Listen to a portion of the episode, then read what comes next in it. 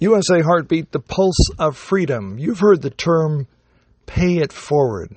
Essentially, do something good for somebody else, and that will motivate them to do something good for somebody else, and you will pay it forward. You will, by doing good, propagate good works and kind of, by your example, convince people to do good things.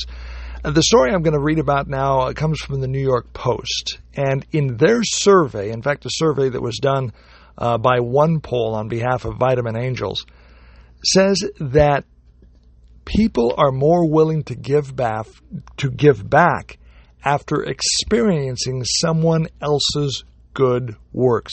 About 20% more. You're 20% more likely to do something good for somebody else if somebody has done something good for you.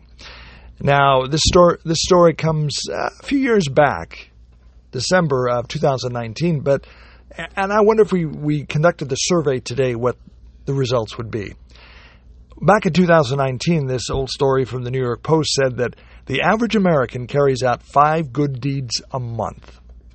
And if we break this down, helping someone with, with directions, about 66% of those surveyed helped somebody with directions. 65% held the door open for a stranger. 53% said they bought somebody else a meal. 55% carried somebody's groceries home. 53% picked up litter or garbage. Giving change to a panhandler was 47%. So, as we think about how to change the world, how to change this nation, there's so much bad stuff out there. You're more likely to do something good for somebody else if something is done good to you. So, one way to change and to move the needle in a positive direction is to do something good for someone else. Not to expect anything in return, just do something good. And and how does that make you feel? Makes you feel pretty good, doesn't it? And they're according to the survey, they're 21% more likely to do something good for somebody else. How much money are Americans giving? Well, if we look back at 2019, the same story from the Post said the average monthly donations for an average American is $41.39.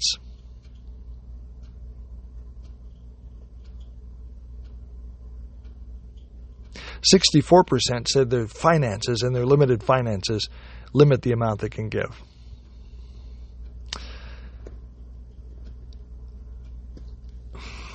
If we did this survey today, I wonder what the numbers would say. But it does bear one thing out. Good works propagate good works. It does work to pay it forward. People are more likely to do something good for someone else if you've done something good for them. It makes them feel good. It makes you feel good. It makes them more apt to pay it forward, to help it forward, to whatever you want to call it change society one person at a time by good works. Something to think about. Why don't we all try it and see what our survey shows as we try this in our lives?